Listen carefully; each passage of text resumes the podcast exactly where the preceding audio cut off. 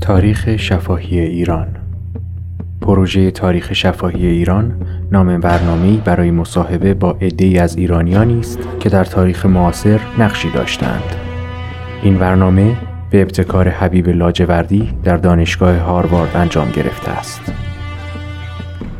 از آنجایی که مصاحبه های انجام شده یا به صورت متنند و یا نمونه های صوتی آن دارای کیفیت پایینی هستند ما بران شدیم تا به احیای این مصاحبه ها بپردازیم. و آنها را در قالب یک پادکست منسجم و با کیفیت منتشر کنیم.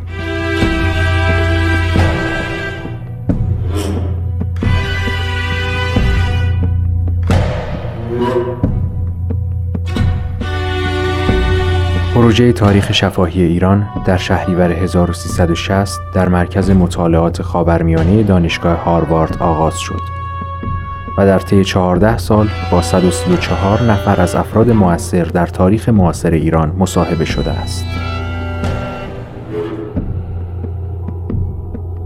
آنچه در ادامه خواهید شنید مصاحبه است با آقای دکتر علی نقی عالیخان ایشان عهدهدار سمت وزارت اقتصاد از سال 1341 تا 1348 و پس از آن عهدهدار سمت ریاست دانشگاه تهران از سال 1348 تا 1350 بودند. این مصاحبه در تاریخ 9 اکتبر 1948 در لندن، انگلستان انجام شده است.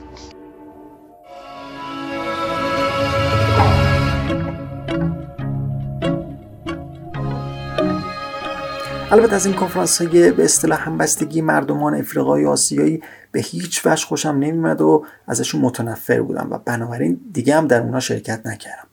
اما خب کنفرانس های اقتصادی از یک جنبه که داشت می‌تونست نسبتا جالب باشه ولی نه چندان. در اونها هم در چند کنفرانس شرکت کردم. در چه سمتی می‌رفتید؟ من برای اینکه در ضمن با شورای عالی اقتصاد هم همکاری داشتم بنابراین پوششم کارشناس شورای عالی اقتصاد بود که واقعا هم داشتم. ولی محل کارم اونجا نبود. به همین ترتیب مثلا وقتی ایران عضو کمیسیون اقتصادی آسیا و خاور دور وابسته به شورای اقتصادی و اجتماعی سازمان ملل شد در سال 1959 من یکی از پنج نفر یا شش نفر عضو اون هیئت بودم که به همراه مرحوم حسن علی منصور به استرالیا رفتیم. و در اونجا واقعا به عنوان کارشناس اقتصادی کار می‌کردم و به هیچ وجه ارتباط, ارتباط به هیچ نوع مسئله دیگری نداشت. یعنی اصولا در تمام این مدت کار من یا کار تجزیه و تحلیل اقتصادی بود یا کارهایی که فوق العاده به اون علاقمند شده بودم و اون هم معمولیت های ویژه‌ای که جنبه اوت پولیتیک برای مملکت داشت. مثل اسرائیل مثل رابطه با شیخ نشین های خلیج فارس که خودم به اونجا سفر کردم و با شیخ ها دوستی نزدیک پیدا کردم. و فوایدی داشت. و می‌تونست فواید بیشتری هم داشته باشه. ولی خب همیشه پتانسیلی کار بیشتر از اون مقداری هست که به وجود میاد. به عنوان نمونه به شما می‌تونم بگم که در سال 1960 بود فکر می‌کنم من رفتم به دوبی و شارژه و در اون موقع این منطقه ها البته در اختیار انگلیس ها بود. ولی خب به حال اختیار داخلی با خود شیخ ها بود و شروع کرده بودیم به دعوت کردن اینها و مسافرت به ایران. تابستان ها به شیراز یا به تهران یا به کنار دریای مازندران می اومدن و خیلی هم خوششون می اومد و همچنین برای شکار می اومدن و کار دیگه.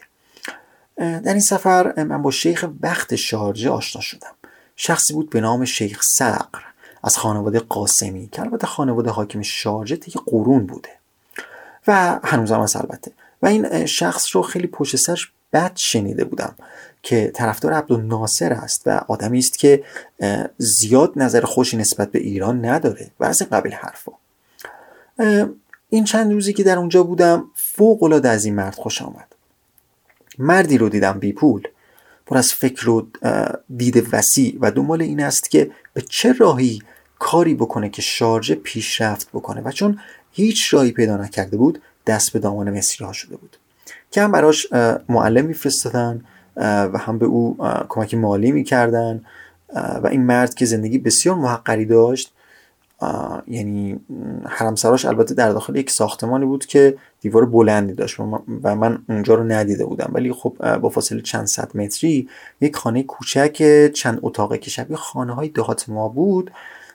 روزها به اونجا میمد و می نشست و تمامی مردم شارجه پهلوش میمدن و می‌رفتن و البته یک تفنگچی پیر کج و کله هم به عنوان تشریفات گارد دم در ایستاده بود و گاهی وقتم خوابش می‌برد.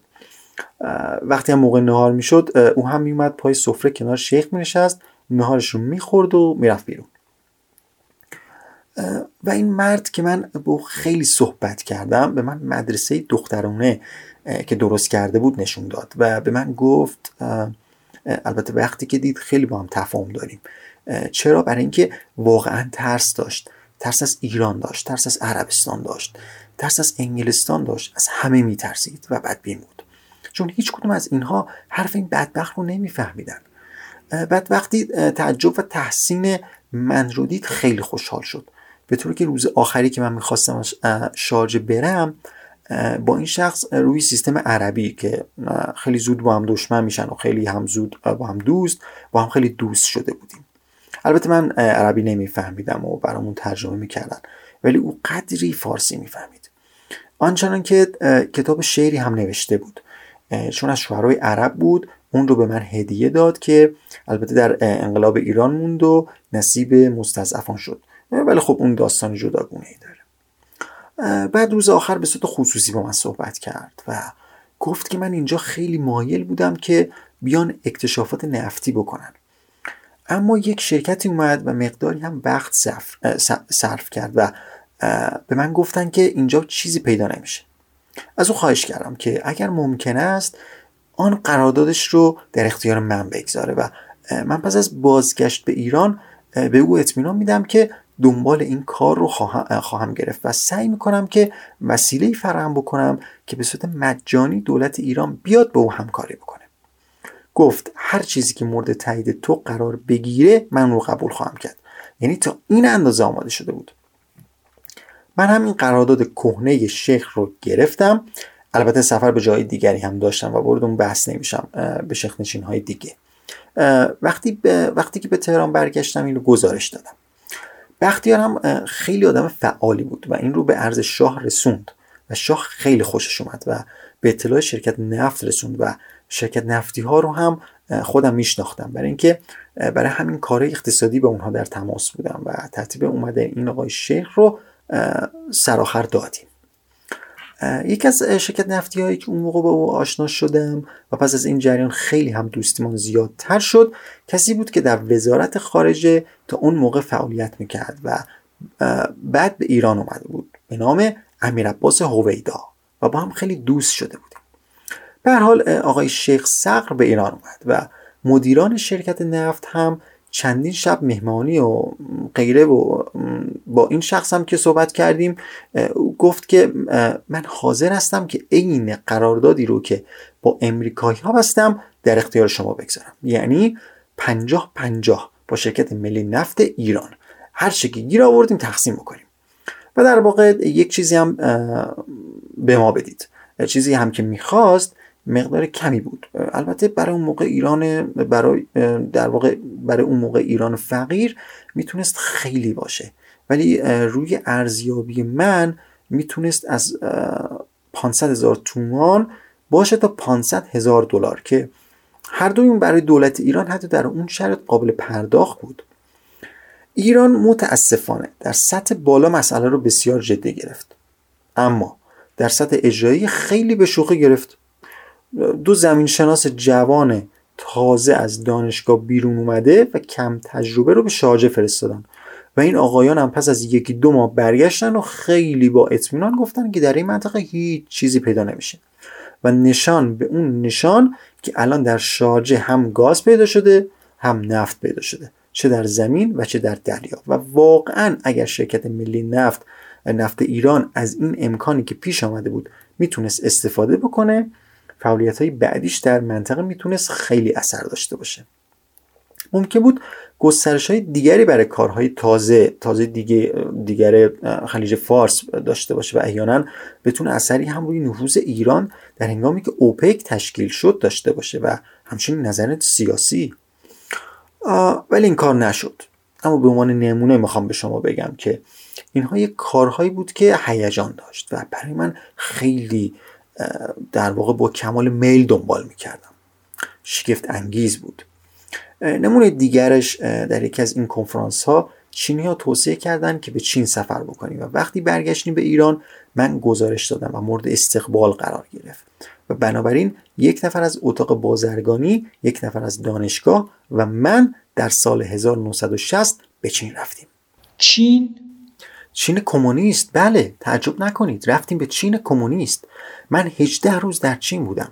از کانتون شروع کردیم.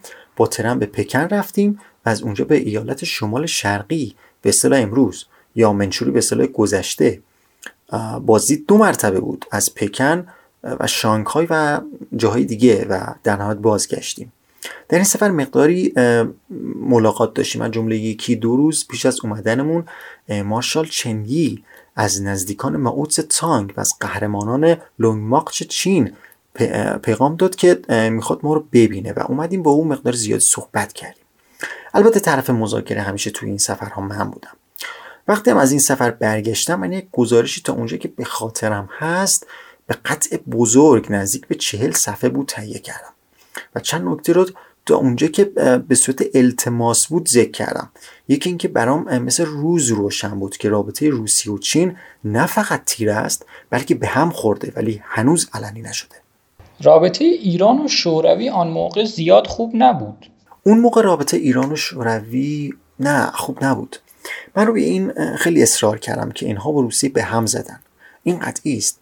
به خاطر چیزهای روزانه ما می‌تونستیم ببینیم. ولی البته از بیرون هنوز چیزی فاش نشده بود. دومش هم اصرار کردم که باید کشوری مانند ایران چین رو بشناسه و حتی با تعهدات سیاسی هم که ایران با غرب داره برای غرب خیلی بهتره که یک دولت کوچکی که معنی زیادی نداره مثل ایران نزدیک بشه و فادش از, از نقطه نظر سیاست دراز مدت. این هست که وقتی شما دلال توی یک معامله شدید کمیسیون خودتون رو هم قاعدتا خواهید گرفت و چیزی که هست اراده سیاسی چنین کاری در میان البته اون موقع من نمی‌تونستم قضاوت بکنم ولی الان می‌تونم ببینم که خب شاه که ابدا جرأت نمی‌کرد بدون اجازه امریکایی چنین کاری بکنه. وزیر خارجمون آقای آرام بود. بنابراین می‌تونید حدس بزنید که از ایشون توقع ابتکار سیاسی در یک همچین حدی خواستن خیلی بیجاست. و نخست وزیرمون هم آقای دکتر اقبال بود که اصولا دیدش در حد سیاست بازی داخلی بود و مسئله خارجی به خودش اجازه مداخله نمی‌داد اصلا. و اگرم می‌خواست مداخله بکنه شاه به اجازه نمی‌داد. و در نتیجه این گزارش همچنان خاموش بود. ولی این نوع چیزهایی است که برای ما پیش اومد و نتونستیم از اون نتیجه بگیریم. اما خب برعکس در مورد اسرائیل خیلی نتیجه تونستیم بگیریم. نمی‌دونم اگر شما حالا می‌خواهید یک مقدار از ما سوال بکنید باز من می‌تونم که نه اینها مخصوصا تازگی دارد و سوال به خصوصی به نظرم نمی‌رسد. فقط من فکر کردم وقتی که ما در سال 1970 رفته بودیم به چین به اتاق بازرگانی اولین سفیر ایران آن موقع بود. و حالا من خیلی متاسفم که ده سال قبل این کار شده بود. اون موقع بعضی از دوستان من می‌دونستن چون از کسی پنهان نمی‌کردم که این سفر رو رفتم. البته محتوای سفرم رو نمی‌گفتم ولی خب این رو می‌دونستن که من رفتم. از جمله عبدالعلی فرمان فرمایان که این هیئت رو برد از من پرسید که چه چیزی من در چین دیدم؟ و من درست به اون توضیح دادم. و وقتی هم که از چین برگشت خوشحال شدم که تایید کرد. او هم به همون نتایج رسیده بود که من رسیده بودم. البته تا اون مقداری که مربوط به مسئله روز چین می‌شد. اینو کارهایی بود که من داشتم و وقت خیلی زیادی از من می‌گرفت. برای اینکه بعضی از اینها احتیاج به مسافرت مقدار, مقدار زیادی برنامه ریزی و کار دیگه داشت. مثلا به عنوان نمونه ما اون موقع به فکر این بودیم که چگونه خودمون صادرات نفتی داشته باشیم. اسرائیلی هم علاقمند بودن که نفت رو از ما مستقیم بخرن. در نتیجه ما وارد بحث با شرکت ملی نفت ایران شدیم. که این امکان رو اسرائیلی در اختیار ما گذاشتن. تا شما از اون استفاده بکنید. شرکت ملی نفت ایران هم با تمام سستی که توی هر کدوم از این دستگاه بزرگ دیده میشه ولی خب به حال توی اونها اشخاص علاقمندی هم مانند هویدا بودن. و در نتیجه من خودم عضو اون گروهی بودم که رفتیم با اسرائیلیا در تابستون 1958 یا 59 بود درست نمی‌دونم. به حال مقارن بود با Exposition Universelle بروکسل. این هست که بعدا شما می‌تونید من رو راهنمایی بکنید که دقیقا چه سالی بود. حالا در نهایت در هلند با نماینده های اسرائیل مذاکره کردیم. و طرف شرکت ملی نفت ایران شخص بسیار برجسته اومد به نام آقای مهندس عطاالله اتحادیه که من کاملا احساس می‌کردم که چطور در عرض چند روز آدم می‌تونه از یک نفر چیز یاد بگیره. و برای من واقعا چند روزی که با او بودم و دقیقتیف هایی که او به من می‌داد برای کارهای دیگری که میبست بکنم مثلا منظورم مذاکراتی که با اسرائیلیا انجام بدم فوق آموزنده بود. یعنی همیشه حس می‌کنم که از اون آدم هایی است که به من کار یاد داد. توی همین تماس کم ولی خب مسئله خیلی مهم. به حال چندی بعد از اون موفق شدیم که یک قرارداد نفتی با این امضا بکنیم. البته ظاهرش اینطور باید گفت که شرکتی ما در سوئیس به ثبت رسوندیم و اون شرکت که صاحب سهمش مثلا معلوم نبود که مثلا چه کسی باید باشه. ولی خب شرکت ملی نفت ایران بود که یک جوان ونچر با شرکت نفت اسرائیلی انجام داد و ما اولین برنامهمون که یک لوله 6 اینچی بود بین ایلات در خلیج عقبه تا حیفا که پالایشگاه کهنه بریتیش پترولیوم در اونجا بود یک لوله نفت کشیدیم و ایران صادرات نفتی مستقل خودش رو شروع کرد. و می‌تونست بیشتر هم بکنه. احیانا به خاطر اینکه وقتی ما به اسرائیل فرستادیم از اون از اون به بعد در واقع همیشه امکان اینکه یک مقدار با کنسرسیوم چونه بزنیم و از اونجا جنس بفرستیم بود. اما یک چنین اراده سیاسی در میون مدیران خوابالود شرکت ملی نفت ایران وجود نداشت و اونهایی هم که علاقه من بودن شاید در اقلیت بودن. اما در این حدش موفق شدیم. البته خود این لوله نفت در تصور می‌کنم 14 ماه یا 16 ماه تمام سرمایه گذاریش مستحلک شد. یکی از پرسودترین کارهایی بود که دولت ایران در اون سرمایه گذاری کرده بود. بعد یک لوله بزرگتری بر مبنای همون قرارداد قرارداد بین ایلات در واقع درست شد که بندر بزرگی هست که اسرائیلی ها در جنوب تلابیب ساختن و دو مرتبه یک لوله خیلی بزرگتر در سالهای اخیر کشیدن که البته لوله های بعدی رو دیگه من به عنوان وزیر اقتصاد و عضو شورای عالی نفت برام گزارشاش رو میفرستادم و در اون شرکت می‌کردم. اما هنوز اون بچه که من هم یکی از پدراش بودم می‌تونستم بشناسم و در تمام موردهایی که این سرمایه‌گذاری رو کردیم در مدت فوقالعاده کوتاهی ما پولهای خودمون رو پس گرفتیم و مقداری هم پول گیرمون اومد. اینو کارهایی بود که من در عرض اون مدت انجام دادم و برام خیلی با اهمیت بود. در ژانویه 1961 اعلیحضرت به بختیار مأموریت داد که به اتفاق هر کارشناسی که مایل هست به آمریکا بره و یک ارزیابی در مورد دولت کندی داشته باشه و نوع سیاستی که پیش بینی میشه اینها در پیش خواهند گرفت. بختیارم از دکتر غلامرضا تاجبخش و من خواست که به همراه در واقع ایشون به این سفر برم. او به عنوان مسئله حقوقی و یه سری کارهای دیگه و من هم برای کارهای اقتصادی و سیاسی. به حال قاطی قاطی بود بین تاج بخش و من. ما رهسپار امریکا شدیم و نزدیک دو ماه من در سفر بودم. در این مدت ما سه نفر در حدود چهل ملاقات در واشنگتن، نیویورک، بوستون و کانادا با مقامات امریکایی و کانادایی داشتیم. اشخاص خیلی زیاد و کم و کم و بیش جالبی رو من دیدم. که اسمهاشون رو شنیدید و شاید هم دیده باشید. مثلا از خانم روزولت و از ادلی استیونسن گرفته تا چند نفر از این استادان MIT که توی کارهای خاور میانه و ایران علاقه من بودن و چند نفر از سناتورها. سه نفر با هم می‌رفتند یا هر یک جداگانه می‌رفتند. نه همیشه با هم می‌رفتیم. برای اینکه یک مقدار سوال قبلا تهیه می‌کردیم و بعد از اینکه اونجا هم می‌رفتیم آزادی خیلی زیادی داشتیم که همه ما سوال بکنیم و واقعا به عنوان یک تیم بودیم. وقتی آدم فوق العاده جالب بود به عنوان یک رئیس و این امکانات رو می‌داد. بعد از اتمام مأموریت شما هم برایتون روشن بود که سیاست آمریکا را ببینید؟ برای ما بله. برای آنها چی؟ اونها خوب می‌دونستن که یه گروهی از ایران اومده و می‌خواد که با اونها مصاحبه بکنه که اصلا این کارها چی هستش و به چه معنیه. البته این مصاحبه رو وقتی ما می‌خواستیم ترتیب بدیم متوجه شدیم که سفارت ما اصلا قادر به کمک به ما نیست و این لطف رو اسرائیلیا به ما کردن و آدمهایی رو که می‌خواستیم ببینیم اونها برای ما وقت می‌گرفتن. تعداد خیلی کمی رو سفارت ایران برای ما وقت گرفت. سفیر ما آن موقع میباید اردشیر زاهدی بود.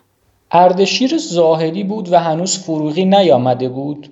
در امریکا اردشیر زاهدی بود و در کانادا هم محمود اسفندیاری که خیلی هم توی کارش مسلط بود و برخلاف واشنگتن در کانادا او همه رو میشناخت و تمام این ملاقات هایی رو هم که می‌خواستیم بکنیم وقتش رو هم ترتیب داده بود و خیلی روشن بود که چه کار داره می‌کنه. ولی واقعا در سفارت ایران در واشنگتن یک بیخبری و یک هرج و مرج عجیبی بود و هیچ هم نمی‌دونستن که چی به چی است. حتی راننده سفارت که در اختیار ما بود اینجاهایی که می‌خواستیم بریم آشنایی نداشت و معلوم بود که هیچ وقت اینجا نرفته. البته اونجاهایی هم که سفیر می‌رفت ما اونجا هیچ وقت نرفتیم. ولی خب خیلی ها رو هم دیدیم. مثلا از وزارت خارجه چستر بولس با او صحبت کردیم. با مک جورج باندی تماس گرفتیم. با سایروس فنس تماس گرفتیم. گروهی از روزنامه‌نگاران رو در منطقه واشنگتن دیدیم. مال واشنگتن پست و همچنین روزنامه‌نگاران سیاسی مقیم واشنگتن. بعد نیویورک تایمز Time and Life با همه اینا تماس داشتیم.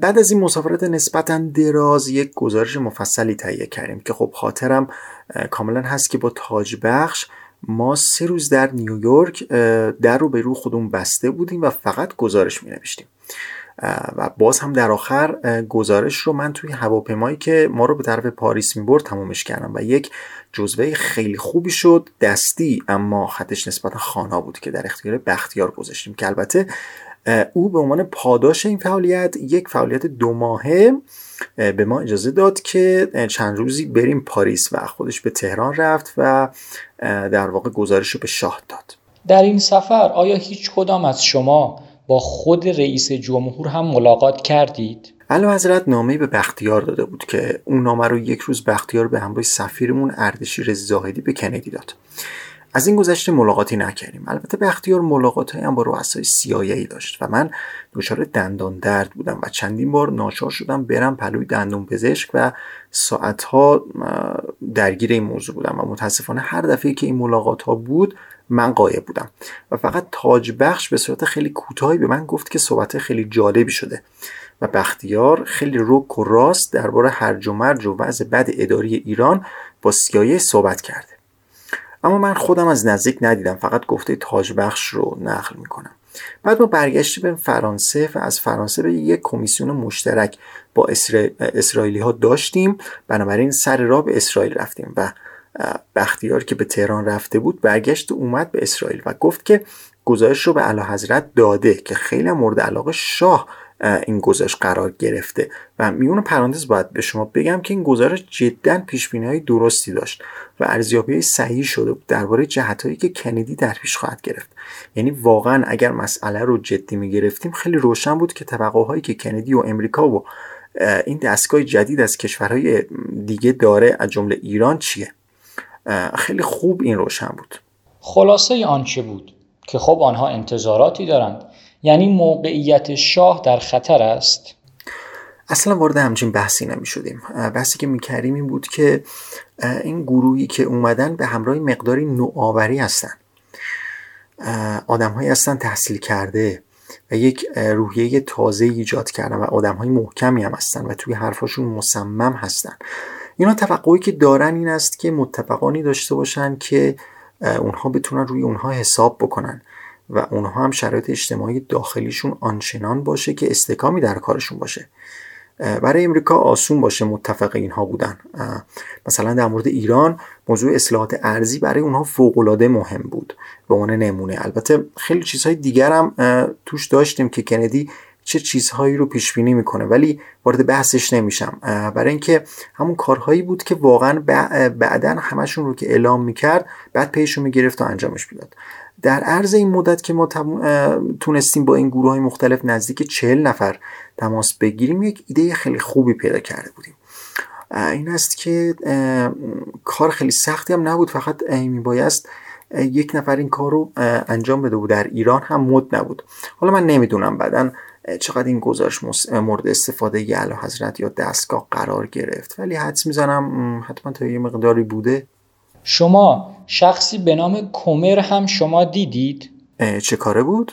ایشان توی کاخ سفید بوده و یک استادی هم که نمی‌دانم تا چه حدی وارد بود می‌گفت که این طرح اصلاحات ارزی در زیرزمین کاخ سفید توسط آقای کومر ریخته شد نه من این شخص رو ندیدم حتما نه به هر حال وقتی که به اسرائیل رفته بودم و بختیار از تهران برای این کمیسیون مختلط اومد و گفت که اعلی حضرت گزارش رو دیدن و خیلی هم پسندیدن و خوششون هم اومده. دو روز بعدش ناگهان در وسط کنفرانس دو مرتبه به تهران رفت و برگشت و بعد خیلی محرمانه به تاج بخش و من گفت که از سازمان امنیت استفاده ده. ما هم هر دو منتظر فرصت بودیم برای استفای خودمون. و دیدیم اینجا دیگه تنها موقعی هست که تا یک رئیس تا, تا یک رئیس تازه بخواد بیاد میشه از این دستگاه بریم بیرون. برای اینکه در در ضمنی که خیلی برای من اینو کارهایی که بر براتون توضیح دادم جالب بود و کاملا فکر می‌کنم که من در هیچ دستگاه دیگری این نوع امکانات در اختیارم قرار نمی گرفت و خیلی هم چیز یاد گرفته بودم اما طرف دیگری هم واقعا رنج می بردم که دیگران با سوء زن به من نگاه می‌کنن. و من هم هیچ نتونم توضیح بدم که من همونی هستم که حالا نمی‌دونم نفت برای ایران فروختم. یا امکان امتیاز نفتی براش ایجاد کردم. اینها مطرح نبود. همچین حرفای حرفای بچگانه بود اگر می‌خواستم اینطوری رفتار بکنم. ولی ما از فرصت استفاده کردیم و پس از بازگشت به ایران از سازمان اطلاعات استفاده دادیم.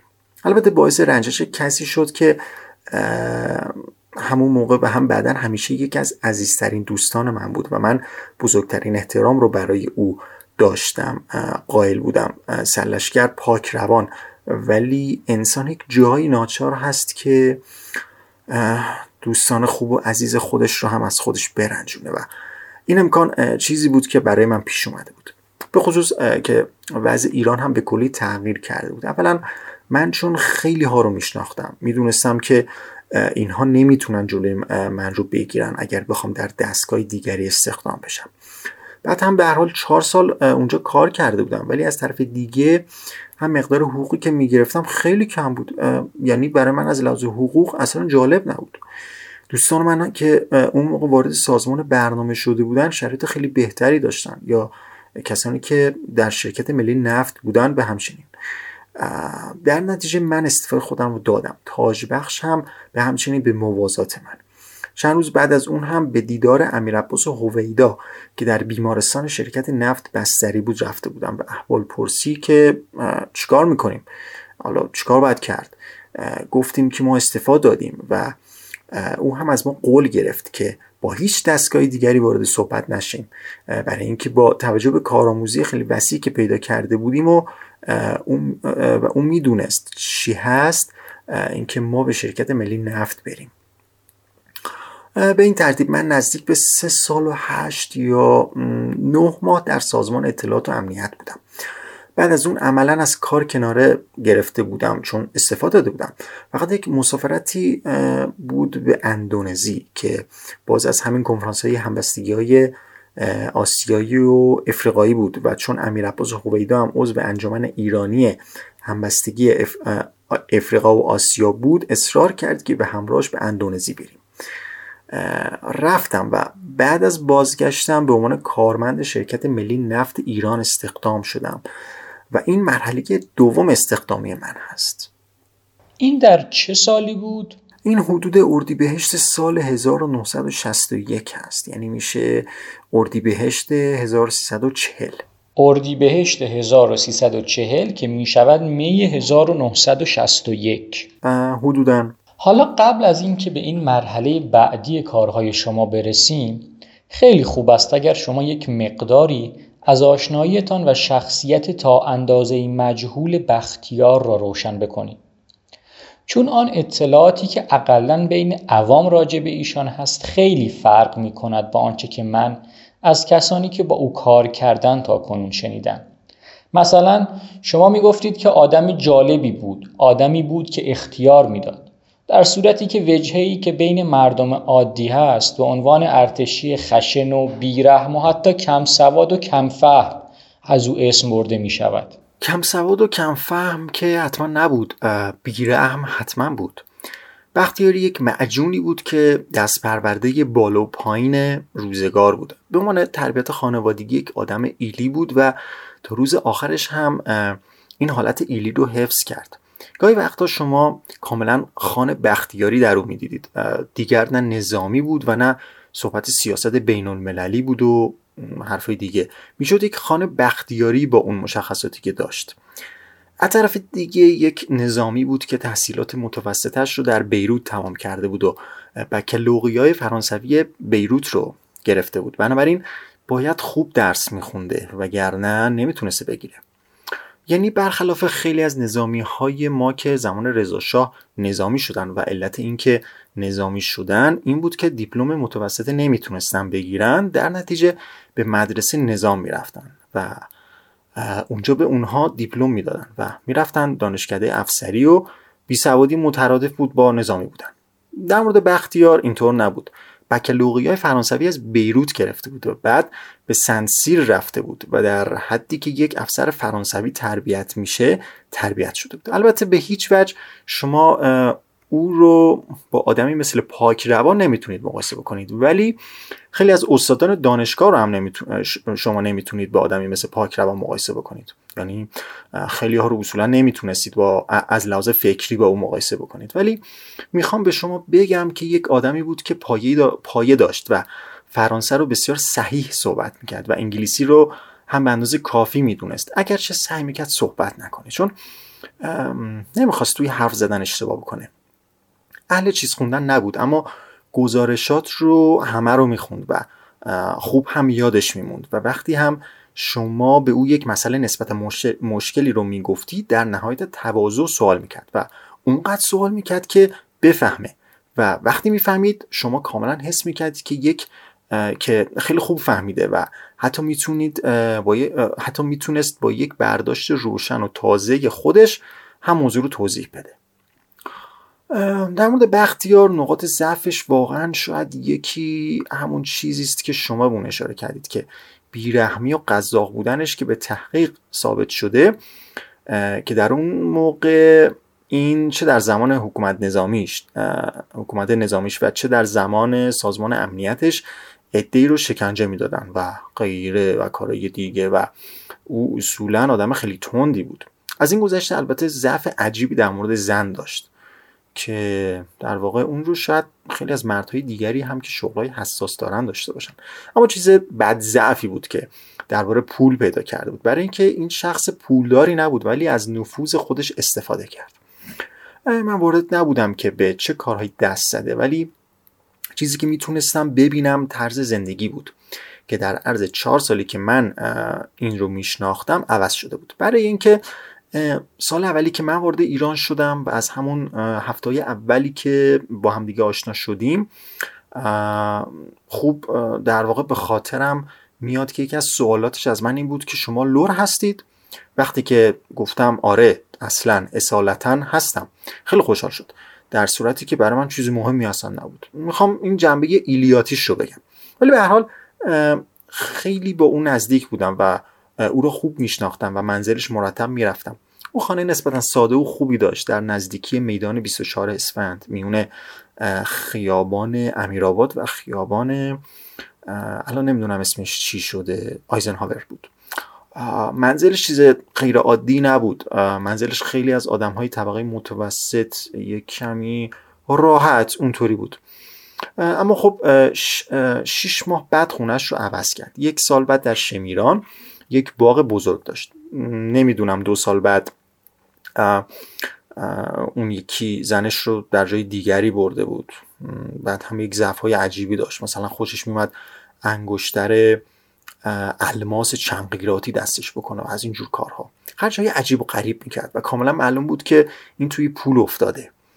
و تا اینجا هم من فکر می‌کنم که شاه هیچ بدش نمیومد چون اصولا ترجیح می‌داد هر آدمی که در کار خودش موفق میشه یک جایی از خودش ضعف نشون بده.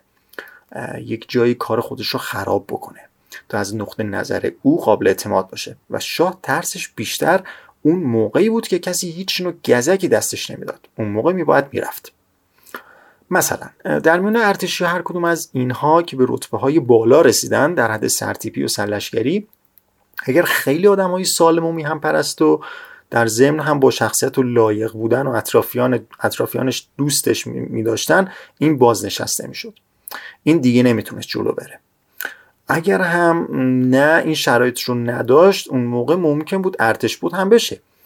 و در مورد بختیار هم این یکی از جنبه بختیار خوب خیالش راحت بود. برای اینکه خودش هم در واقع در اختیارش میگذاشت. مثلا این خونه خیلی لوکسی لوکسی که در کنار سعدآباد بختیار ساخته بود و بعد هم مصادره کردن و دولت گرفت و شد محل اقامت وزیر دربار که این سالهای آخر هویدا اونجا زندگی می‌کرد خب این خانه بختیار بود. ولی زمینه رو شاه به او داده بود و او گفته بود حالا اینجا خونه بساز. به مورد دیگه خودش اینها رو تشویق می‌کرد که توی اینطور کارها بیفتن.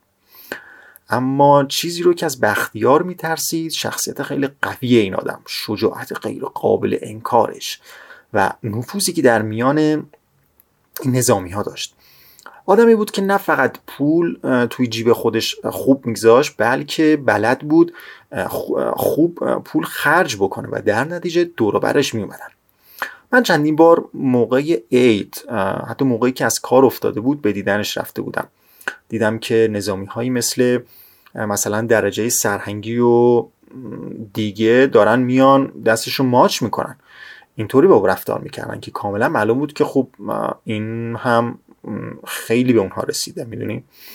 البته خیلی با وفا توی کارهاش بود. به هر حال بلد بود که اینها رو دور خودش جمع بکنه. و من هم و من فکر می‌کنم که این جنبه قدرت میان نظامی ها که یک مقداری جال یه مقداری حالت رزمارایی داشت این رو هیچ شاه از اون خوشش نمیمد و میبایست که این شخص به کنار بره. حالا دنبال بهانه بود و بهانه رو هم به احتمال قوی وقتی پیدا کرد که اون صحبت رو در امریکا با رؤسای CIA کرده بود که به تحقیق اونها گزارش رو به گزارشش رو به شاه می‌دادن. بعد هم خب شاه به بهانه اینکه شما حالا حالتون خوب نیست او رو از کارش برکنار کرد و دیگه هم به او کار نداد. برای اینکه کاملا معلوم بود که یک آدم است که مال یک دوره هستن که او می‌خواد کنار بگذاره. منظورم شاه. البته یک دلیل دیگری هم در این برکناری بختیار بود و اون هم این هست که شاه اصولا از 28 مرداد 1333 به بعد که به ایران بازگشت یکی از هدفهاش این بود که تمام اونهایی که در اون شرایط در اون شرایط ضعف میشناختنش در, در واقع توی نقطه ضعف میشناختنش و در بازگشتن او موثر بودن اینها رو از نظر مادی راضی بکنه و کنار بگذاره. مگر اینکه آدم هایی باشن که از اونها امکان خطری حس نمی‌کرد و در شرایطی هم بودن که خودشون اهل دزدی و کار دیگه نبودن و مثلا میبایست به اونها یک کاری داد مثل سپهبد نادر باتمان قلیچ که در اون زمان رئیس ستادش بود و خب چون آدم دزدی هم نبود میبایست که به او استانداری مشهد رو هم بدهد. او هم اهل این که بره گروهی دور خودش جمع بکنه نبود. اما یک تیپی مثل بختیار که همراه تمام خواص ایلی یک قدرت رهبری داشت و می‌تونست کاملا یک چف رهبر بشه خب این براش ترسناک بود برای شاه. بختیار از نقطه نظر من شباهت بسیار زیاد داره به تمام اون چیزهایی که من درباره درباره این جنرال های کودتاچی امریکای لاتین خوندم. درست یک تیپی شبیه اونها بود. از نظر قیافه هم یک کمی صورت به اصطلاح گندمگون. یعنی خیلی پررنگ پررنگ همچین چیزی داشت. بعد هم زن و پول و شهامت همه این حرفا با هم و کاملا در واقع معلوم بود که هیچ ابایی نداره از اینکه هر کاری بکنه برای جلو رفتن. و من تردید ندارم که در اون سال در اون سال آخرش در واقع کاملا برای خودش می‌دید که میباید یک روزی این نخست وزیر بشه و حتی موقعی که از کار برکنار شده بود یک مدت این فعالیت رو کرد. برای اینکه برای یک سالی در ایران بود و فعالیت داشت. برای اینکه یکی دو مرتبه شام خود من رو دعوت کرد که با این دکتر اعتبار با هم شام خوردیم و هر دو می‌خواستن نخست وزیر بشن و به من هم می‌گفتن که به فکر برنامه اقتصادی اونها باشم. البته من اصلا به نخست وزیری بختیار اعتقادی نداشتم چون کاملا متوجه بودم که این آدمی هست که در اون پست از نظر یک چیزی که برای من خیلی مهم بود و اون هم پاک دامنی هست هیچ توقعی نمی‌شد از او داشت. در مورد اعتبار هم با وجودی که یک جنبه های خیلی خوبی داشت ولی او رو هم آدم پاکدامن و یک آدم لایق برای چنین کاری نمی‌دیدم. حالا نمی‌خوام بگم که بقیه از اینها بهتر بودن ولی به هر حال من اصلا اعتقادی نداشتم به کارشون و به همین دلیل هم این دو جلسه شامی که به اونها داشتم خیلی به کلیات برگزار شد. البته من اون موقع شرکت ملی نفت بودم اما خب از نزدیک می‌دیدم و بختیار هم دیگه زیاد اصرار نکرد که با من در این مورد تماسی داشته باشه. ولی یکی از اون دفعه هایی که ما می‌خواستیم شام بخوریم و من دعوت داشتم با خنده وارد شد و گفت که در دانشگاه خیلی امینی رو دانشجویان اذیت کردن. امینی که در اون موقع نخست وزیر بود من درست نفهمیدم چی میگه چون وارد جریان نبودم و زیاد هم اصلا علاقه به این جریانات روزانه از روزانه از این قبل ایران نداشتم. اما بعد از بعد از اعتبار پرسیدم و اعتبار گفت که بختیار با همکاری یکی از قوم خیشای نظامی قوم خیشای نظامی خودش و یک عده دیگری که خودش میشناخت مثل اینکه ترتیب این رو داده که در اونجا آجر خالی بکنن و کار دیگه. و بعد هم دانشجویانی رو پیدا بکنه که اینها رو به طرف نخست وزیر پرتاب بکنن و خلاصه بلوا راه بندازن. البته از این بهانه هم استفاده شد. و در نتیجه بختیار ایران ترک کرد. یعنی به او دستور داده شد که باید از ایران بره.